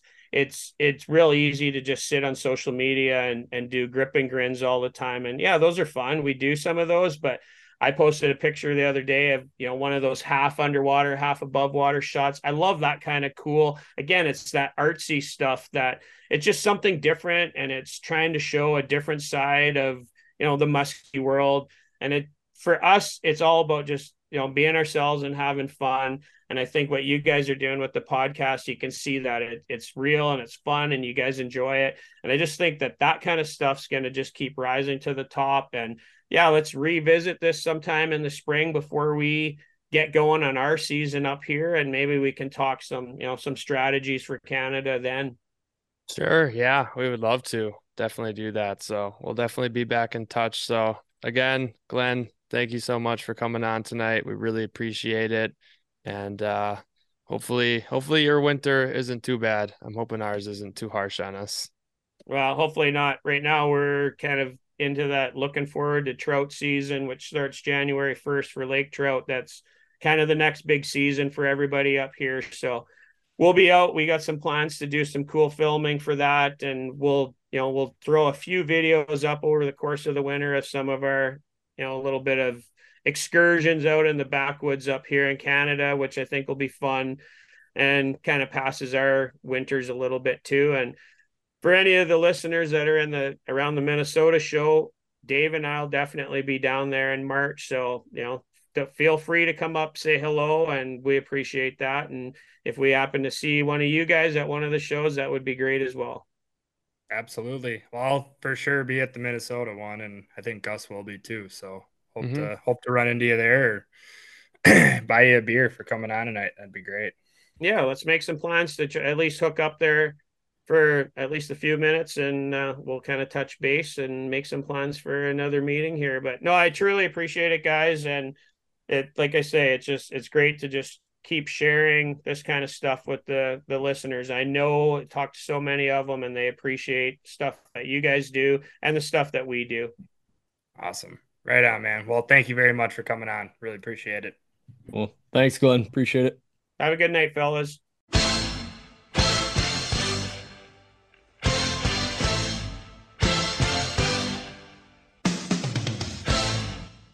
All right, guys. Well, that was a fantastic interview with Glenn McDonald. We, we cannot thank him enough for coming on and chopping it up with us, fellas. Let's do a little roundtable discussion, shall we? Brian, What'd you take away from the interview? Well, many things, but one thing uh, would be that he had a lot of success on a Suick, some a tr- bait that's not traditionally used up there. You hear a lot about bucktails and Bull Dawgs, medusas being thrown, but he's kind of experimented with all sorts of baits. If you look at his Instagram, he's got every one that's ever been built, it seems. So kind of makes me excited to bring a box of our stuff that works in the Northwoods, Wisconsin, and see what success we have with it up there. Gus, how about you? Yeah, I definitely agree there with all the baits. He uses like just so so many lures. It's crazy because uh, I'm with you there. It seems like everyone who goes there to catches fish on bucktails, and that's about it. But I guess usually we I always talk to some people who go there during bucktail season, but um, I'd say a big takeaway is kind of hearing about his success on fishing Canadian water, waters differently. Like he was just talking about pulling off a structure a little bit, like uh, not doing the thing where if there's a milk jug on a reef, you cast to the milk jug, like they'll cast off of it first. Cause I mean, I know technology's changed, but it just seems like they're kind of they're hitting spots with a little bit more technical approaches and uh, I definitely can kind of relate to that. I definitely try and do that up here. And then I also struggle a few times where I just go right into a spot and just jam the boat in. And maybe part of the times where uh, we're sitting over the fish and and that's no bueno. So that was a good thing to kind of hear about. And I'm kind of excited to to bring that into how I work the boat this next coming season and and work spots a little differently that maybe we've worked a thousand times. Say it's on our home waters, the same spot. We pull up into the same area and do it the same, and just got to try it a little differently. I think that might be the might be the ticket on certain days. So, uh, Max, what'd you what'd you take away from this interview? I had a handful of takeaways. I think uh, first and foremost, pretty crazy to hear about his time being in a rock band and lighting yeah. up some local bars up there. That was a that was definitely a curveball. I didn't wasn't expecting that, so that was really cool to hear about that. You know, you take so much time to dedicate it towards muskie fishing. It's good to hear, you know, other people's hobbies every once in a while. Um, so that was just uh, you know, made elevated the coolness even more in my book. Thought that was sweet. And then uh I know we were kind of joking around, but honestly appreciated his tips on, you know, some American etiquette heading up to Canada and crossing the border. Um, you know, always always good to get a little bit of a refresher on there. Uh, you know, because I think I think it's it's almost inevitable at this point that we're going to be trying hard to do a trip up to Canada next year. You know, summer gets really crazy with your guiding schedule and you know Brian and I's work schedule plus you know fishing these tournaments now. So we're gonna definitely do our best. I feel like it would be definitely a really fun trip, and you know, might as well, uh, you know, give it a whirl now that we got some people up there that you know could probably help us out a little bit, maybe steer us in the right direction. I don't know, you know, if we did a trip up there for four or five days of fishing, you think we would just, I guess, bring the own our own boat and just give it a spin right from day one, or how do you how do you guys think we would approach that trip? I, I would like to do that. I think it'd be fun to tackle it on our own. Obviously, there's a lot of obstacles within the lake and not slamming that puppy up onto a big reef. But uh, I don't know. I always felt like the way to do it would be if you have, let's just say, four or five full days of fishing. Your first day, you get out with a guide, kind of learn the ins and outs, you know, general way of the lake. And then your next three, four, five days, you're out on your own, learning new spots, you know, developing your own strategies. So I don't know. I guess it depends where you stay and all that too, and what part of the lake you're on. But um, what lake what lake you're on yeah, general, right? I was yeah. gonna say, yeah, it's not like we got just just because it's their first time in Canada, we got to go to Lake of the Woods or Eagle. I mean, it sounds like there's yeah, there's Seul, there's uh Wabigoon, Cedar. Cedar. Sounds like a lot of options up there that often probably get overlooked by uh, many anglers. But yeah, I don't know. I guess the the one thing for sure I'd always want to be watching for those rocks, the dangerous rocks, because it sounds like lakes like Lake of the Woods uh, differ in height. I know they had that crazy. I don't know if that was this spring, like that large runoff, and the previous spring it was maybe. I think I remember seeing stuff. And they had the, the like the the flooding up in Lake of the Woods yeah, you know, stuff like that can make it a little sketchy for a first timer going in with just like one lake chip and and you know potentially running into an island, a submerged island or something like that. But no, I think we'd have enough con- context to make sure that we don't run in run into a shore. But uh yeah, hopefully you're you're staying at a spot on the lake where like you don't need to burn across you know a large sum of the lake to get to your spots, and hopefully you can just kind of putt putt from spot to spot and not on the boat. Yeah, but... well, we got tips from the the guru, guru as well, where like once you get out of base camp, you almost have like a certain line you take every single day, and it probably grows for for when you go to spots further away from camp. But you almost have like that main highway passage where you always take mm-hmm. that and then you branch off of it left and right. And uh, I mean, I think as long as you don't pull the old phone out and pull a Greg Thomas and put that baby on a on an island, I think we'll be be all right. I don't know if you guys remember listening to that in one of Greg's latest podcasts. That was pretty funny to listen did to. Did he have to did he have to get out and push it off or did it just scratch up the boat? I don't know how much detail he put into that. Yeah, it's uh no, it would be a really fun trip though. Um, you know, I think it's I think it's something that's definitely on our radar for next year. So we'll see if we can we can make that happen. All right, well let's uh maybe just chat on kind of what uh, what's going on now. I mean, we got uh we got ice on most lakes. It looks like Gus up there. I know the weather has Mhm. been very unseasonably warm, so I know some of the big lakes still, from what it sounds like, people aren't venturing out too far on. Looks Mhm. like the forecast coming ahead here doesn't look any better to make make any more ice, or uh, really just kind of hoping at this point we're not losing a bunch or making things sketchy that don't need to be sketchy. But I'm looking to get up there, and like I said in the intro, you know, bending the rod a little bit, catching some panfish. So hopefully we're able to to make that happen. Yeah, I don't think we're gonna have any issues on like amount of ice on the lakes that we want to go to as long as we do keep it small. There's definitely large lakes that are gonna be sketchy even as of uh Christmas because it's warming up again and we just got snow a little bit uh this week and it's bef- before this warm up and I don't know, it depends on how much rain we get. If it if it doesn't rain, we'll probably hold off on it and we'll have you know, a semi-white Christmas if it rains a bunch and stays at that 40 degree range for those two days, maybe like it says, uh, it could get ugly again and muddy and kind of just gross. I think mostly it just sucks because there's not enough snow to make snowmobile travel accessible, you know. Yeah. So so just get, Right. going out ice fishing, we're gonna have to do a lot of walking and uh yeah, so There's that's no- gonna nothing like the the rude awakening of ice fishing when you're hauling like hundreds of pounds of gear on your back Oh and yeah, dragging it's it. tough. I mean, I like I think still at as of this point, I've only been out once and and that day we fished two lakes. I don't remember if I said it on the last podcast, but each lake had a hill up and down where we parked the car to get on the lake and when we're Oh. done with each one, I I'm hauling up that big sled with the with the shanty, the auger, the the full bait bucket, all the you know the tip ups and rods that I brought, and man, that's freaking tough. That was a rude awakening on the old legs.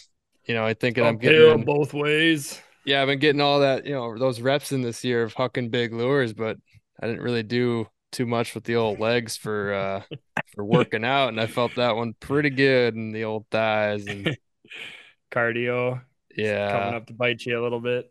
just a little bit, but yeah, I don't know. That's that's about all I got for an ice ice report here from a guy who doesn't really ice fish a whole ton. I'm sure we'll chat a little bit about it more in the in the coming weeks. Maybe we'll, you know when after you and I get out, Max, and then obviously we'll chit chat about our our little ice fishing bender weekend in February that we're gonna have, and possibly one more here. Yeah. Yeah, Um. sounds good. Yeah, I think that's about it for the weekly report. I just want to again thank Glenn for coming on. That was uh that was a great talk we had, and he's uh just an overall great guy. I mean, it you could expect nothing less from a Canadian for sure. He's super polite, very humble, and uh just overall great to talk to. He- Yeah, I'd, I'd love to be able to get him on. If we finally get like our trip planned and we got the dates, I'd love to get him on the pod before that and kind of dive deeper into Canada. Otherwise, Mhm. hopefully he'd be kind enough to just chat with us on the phone, you know, if it's not on the pod and show us the ways, where to go, what to do, how to Mhm. treat ye old Canadians. Yeah, sounds like you can light it up there and just as fast as you can light it up. I've heard some horror stories from people making the travels up there and going, you know, oh, you know, oh for whatever and stuff on seven days of fishing. And it's like, oh, you know, We're not going to talk about that. I'm I'm not expecting to go there and catch fish. I'm just there to take in the sights. That's all we go there for. well, there you go. Yeah, yeah, set the bar real low on Canada. There's no other reason we want to, you know, leave northern Wisconsin just to go see some other sites. Just want to see some boulders along the shoreline. That's it. No, we don't want just an average of 42 to 48 inch fish all the time or anything. No, no, no. Um, oh boy.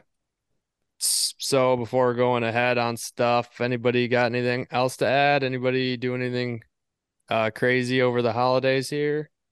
Uh, well, I guess once this drops, um, the next day on Friday, I will be down in Florida, uh, near Everglades City, doing some fly fishing, maybe a little conventional fishing with my dad, getting out with Captain Daryl down there. Uh, Gus and I got Oh, out with him, what, three years ago or so? Yeah, he put me on my ago, back in college, yeah. biggest snook on the fly. Yeah, yeah, that was was pretty pretty cool. wild catch. Yeah, that was nuts. So, you we'll uh, you sight fishing them down there? That's the goal. Yeah, we uh we're actually gonna fish in the afternoon because the tide will be better um to sight fish them. So we'll see. It's always kind of hit or miss depending on the tide and yeah, obviously the wind. It's been really windy down there with cold temps. So hopefully the wind kind of holds off for us, but um we'll see. Either way, I'm sure we'll find some. What's the targeted species? Reds and snook. He said we can look for some juvenile tarpon and stuff, so that'd be pretty sweet. Ooh. Yeah, Yeah, that'd be- nice. That'd be awesome. Yeah. You're gonna you're gonna go full influence there, get in the water, hold up the fish, put the fly rod in your mouth. I, I think I don't know if Gus was with me when we asked him about that, but he said like especially during prime tarpon season, he doesn't let anybody do that because the sharks are just like going rampant around Ooh, there. yeah, no, thank mean, you. I wouldn't no. want to. I know they do that with like bonefish and permit and and stuff. I guess, yeah. I mean, Yeah. since tar It- uh, tarpon, you have to water release unless they're a certain size. Yeah, if it's a juvenile, it's you a can bring in small the boat. yeah, that's right. That's right. I Dude, just don't know wouldn't- the size limit, but I don't know how those people go up like chest deep in that those that water and take those pictures like Gus. I mean, catching those kudas down in uh uh where were Key- we at? Key Isla West. Mirada, Key West area. Yeah. Um, watching how those those sharks acted in two and a half, three feet of water when they saw a cuda hooked gave me enough Yeah. reason to never step foot in It wasn't just one that was backwater. when you're when yours like got uh. I know I was just about to say when yours got bit, it wasn't just one. One got it and there was like I think there's more than three surrounding us. Uh, Do you remember when they pinned us into the island? And he was remember that? Like how the Cuda made a run to the mangroves and we had to like beach the boat and the Cuda was on. I couldn't get him in and the sharks were like trying to get Oh up into yeah. like a half a foot of water. They were literally like pinning him in. And their guide was like flooring the motor in reverse and I'm like fighting this fish and it was just pure fun. chaos. It was it was a Uh, lot of fun. Cause like I- I mean, barracuda fishing was it's not musky fishing, but it's it's kind of close where you're you know retrieving baits super fast or whatever and getting these crazy strikes and and then the, the power of the fish is so crazy, but like you have to horse them in because those chances of a shark coming in hot is like so good. I mean, I had the biggest fish of the, that whole trip on, and it came in just completely bit in half. It was like a 55, 60 inch barracuda. I think it was an And, estimated uh, 60, yeah. Yeah. Well, we got that. I mean, I reeled in the head, and the head was significantly larger than, you know, all the ones we had caught. So it was just like crazy. Yeah, it was like a Seeing that all 36 incher from like the middle of the body to the to the mouth. And It was a big fish. yeah, I, I couldn't believe that a shark took that thing down that easily. And wasn't even that No much bait's too big. of a shark. Yeah. yeah, no bait's too big. Saltwater fishing's just, it's so much fun. Such a good break from doing the type of shit that we do, you know, during the Yeah. during oh, the winter and like knowing that you're gonna go down there and have You're a at least gonna uh, see them. yeah You're not just gonna be out there for 12 hours and not see a sign of life. Yeah. just grinding Yeah. yeah and those saltwater fish man they just got a different power to them. Yeah. so that'll be fun you'll have to keep us up to date on how that all goes down there Yeah, for sure. Hopefully I got something to post about by day's end. We'll see. yeah do a little something for the uh the mott page that just hit 1k not a big deal Shout out. Not a big deal. Shout out everybody that follows the Mott page. Thank you all. I Got to know. a we've been got to a thou. we've been quiet lately on that. We got to step our game up. I know uh, we got some stuff in the works. I'll probably download some stuff, Gus, while I'm up north, and maybe do Mhm. a little bit of editing. Over Yeah. do a little so little file transfers, uh, get out the old terabyte or two or whatever I got here disc and start Yeah. looking at some footage here and uh yeah, put some stuff out there for everybody to watch. I was uh I was going back through pictures from this summer, looking at all the different fish like any normal 29 year old guy does in his spare time. And uh I uh I stumbled across a few pictures and I was like, what like when did that fish get caught? Like I don't even remember that one. And uh Good problem to have, I guess. funny. Yeah, no, I mean, it was great. It was just kind of funny because like uh, you know we we uh we're just bouncing around to so many different lakes and places this year and it was such a fun summer that like all of a sudden i'd stumble across a picture of a fish it would take i'd always remember eventually but it would kind of take me a second like wait what when was that so Yeah. that was kind of funny yeah. Oh yeah. That's I got a stuff. I got a lot of our B-roll failures still in my camera roll, just like minutes and minutes of video. So There we go. keep- It's hold on to yeah. those. Yeah, get a blooper B roll uh edit going to go on Instagram. I think the people would love that. that would be pretty funny. Might have to. A couple gritties, a couple uh football catches. hmm I don't know what else. Who knows what's what's in there? I mean, there's one in there from the uh the fall bender weekend. I took a screenshot from a part of it where I'm like, whenever I got my hand out like this, asking for those Gardettos. Oh yeah. Yeah, it could just be a B-roll of us snacking. And the bite slow. nah we, we don't do that. We don't do Surprisingly, I have a lot of B-roll that. I must eat a lot. I don't know. that. yeah all right well yeah should we get into a few uh housekeeping podcast items Yeah, so with uh merch, we got some hoodies still left over. Uh not too many. Uh there's a few sizes that are out of stock, but you can do some back ordering on that. You can still purchase them. And I do plan on in the future, in the near future, ordering some more and getting some different sizes as well. Uh, I know in the first original order, the smallest size we got were mediums, and there's a few people asking about smalls. So that's definitely in the works. Also, there's a good amount of glasses left as well. If you want to uh, have some muskies on tap, pint glasses. So with that, you can find uh, that merch on my guide webpage, which is www.sugsfishing.com, which has the all all the info on my uh, guide service as well. And uh, and we kind of already talked about the muskies on tap hitting 1K for Instagram. Thank you all for that. But you can find us on Instagram at Muskies on Tap and my guide service at Suggs Fishing. And uh, same with Facebook. Add me as a friend, Gus Manty, or my guide page, which is Suggs Fishing Guide Service. And if you want to get in touch me with me directly as well, any any DM on either the socials works or my phone number, which is 920-264-3816. And yeah, I think we just plan on getting out some uh some videos here shortly for you guys to watch, get some content out as we are talking about. And I, I think that's it. So, you guys got anything else to add? I wish everybody a very Merry Christmas, Happy Holidays, Good New Year. I don't know if you touched on the fact that we won't be recording or putting out a podcast next week. Oh yeah, that's right. Um, I don't think we're going to be able to. Um, we weren't able to get a guest on well in advance enough, and uh, I think I think it'll be too late. We'll have one after the New Year's right away, for sure. But uh, this will be, I think, the last one of 2023, which is actually crazy to think about. Damn, the birth What a year, year. Muskies on tap. That's crazy, Dang. man. All from uh, first pod, and now well, we're at 35, 34. This is the 34th. Yep, episode 34, which is pretty Who'da thunk? crazy. Who'd have thunk we would have made even 34?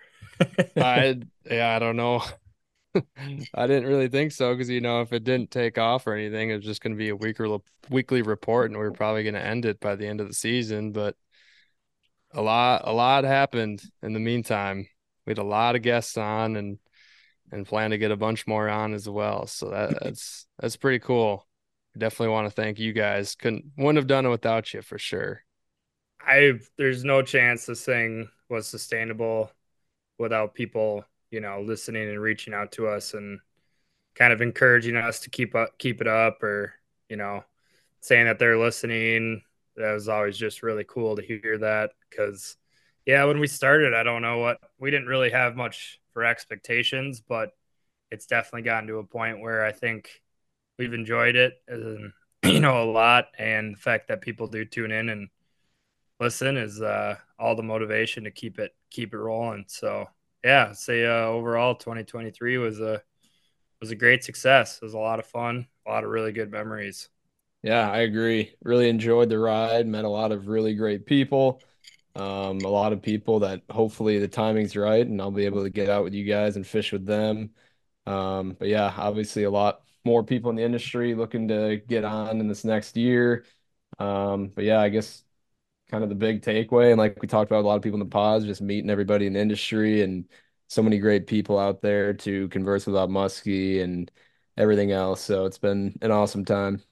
Yeah, I definitely agree. You know, despite some of the the negativity that they that you know people can talk about in the muskie industry, we're we're seeing some pretty cool people. We're getting to talk to some pretty cool people and we're meeting a lot of like really awesome people in this industry and I and uh I'm I'm going to hold dear all the friendships that we made this year and and carry them on next year. It's and uh definitely hope to run into a lot of the listeners or some of the people that we had on the podcast over the winter, uh, going to a couple of the shows. So I really look forward to that. And and if you see one of us, you know, Max, Brian, or myself walking around one of the expos, don't be afraid to come say hey.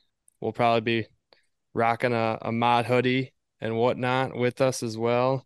And uh, we would love to love to come and chat with you guys. So so with that, yeah, we appreciate everybody listening in on this year. This uh unless something magical happens and we put out like a, a 10 minute podcast or something to make the weekly pod continuous through this year. This will be the last one of 2023. So thank you all for listening for whoever made it this long in this podcast.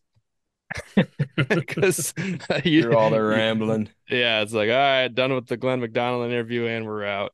Probably happens to a good amount of people. So Yeah. Shout out to the beers who stayed. Yeah, maybe we got to put like a different, uh, like a. Oh, never mind. That'd be. I said maybe maybe we put like an outro something for people to like an outro. Uh, maybe not another quote per se because I know that we've had some people reaching out about that. How funny that is and random that is. The fact that that's still kind of going on with the usually unrelated quotes, sometimes related. If you can find the relation, we appreciate you that you were digging hard enough to see that at uh that us looking up just some random quote from Ricky Bobby's Adventures from Talladega Nights. We could we could just see who our true real listeners are and do a giveaway at the end of the pod. And right at the very end, we say a little secret something. And if they DM us back the answer, bam, giveaway. Put some people in the drawing right here. Should we uh I think we We'll should give probably away do a, for a giveaway. I should give away a mott glass, a mott pint glass. Yeah, maybe we'll to maybe a a pair of listener. them. little stocking stuffer. Oh yeah. So let's uh I want to spitball Okay, here all right, on the spot on Yeah, let's. I, I got an idea off the top of my head. okay All right. for all the listeners that are still with us. Yeah. All right. So if you DM us a movie quote and we use it for the next podcast, that'll be the winner of the pint glass. Yes. So whatever movie quote we think's the funniest, Some yeah, we'll some sort it of and- quote that oh sorry. like a clip. Yeah. like yeah, I was gonna say It's- Like a YouTube link. Yeah, just send us the YouTube link of the clip. And if it's Mhm. like in a, you know, four or five minute video, because sometimes they're like that. If it's a full scene, just tell us, you know, the seconds or whatever that we Yeah. should use. Gu- Gus, how long how long typically are the clips? Um, I mean, they can be short, you know. You can have like a like a one-liner maybe to just kind of zing right into the beat drop, but typically I'm looking for like 10 to 45 seconds. I think we've had them up to like a minute ish. We'll cap it at 60 seconds probably. Yeah. Okay. For If you're gonna send us a 60 second clip, it better be a banger of all time. Mhm. Jeez. Kids just don't want to go do the work, go through the go through the videos. um all right, yeah, you can just either DM us on that was a good little good little giveaway on the spot there, boys. yeah, Pat figure, ourselves on the back there. That was nice. Who's ever Yep. willing to listen to us this far, they, they gotta deserve something. Oh up. yeah. Shout out to those people. Uh, you can either DM us the link on Instagram on the Mott page. Uh, you can text me at 920-205-9192 as well. That's Max's cell phone. Yep. Yep. Anybody from Or- Mott will take it in. Got- Yeah. Or Gus's cell phone too. Yep. Yep, for sure. Yeah. Brian I'm only Brian only that. gives out those Brian only gives out those digits to a certain select few. Oh, I can give out my digits. Somebody really wants to hit the third number option.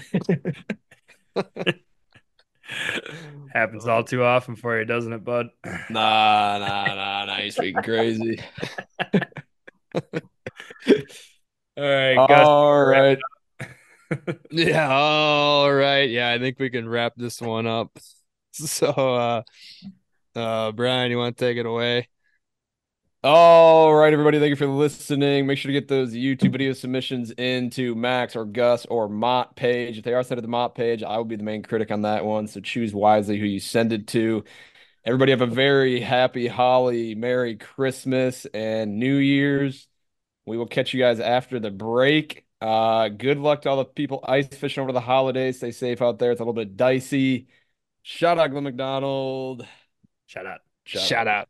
And what else we got? Who you hey, well, real quick, who do you guys got uh winning the college football playoff coming up on New Year's? I'm roll tide.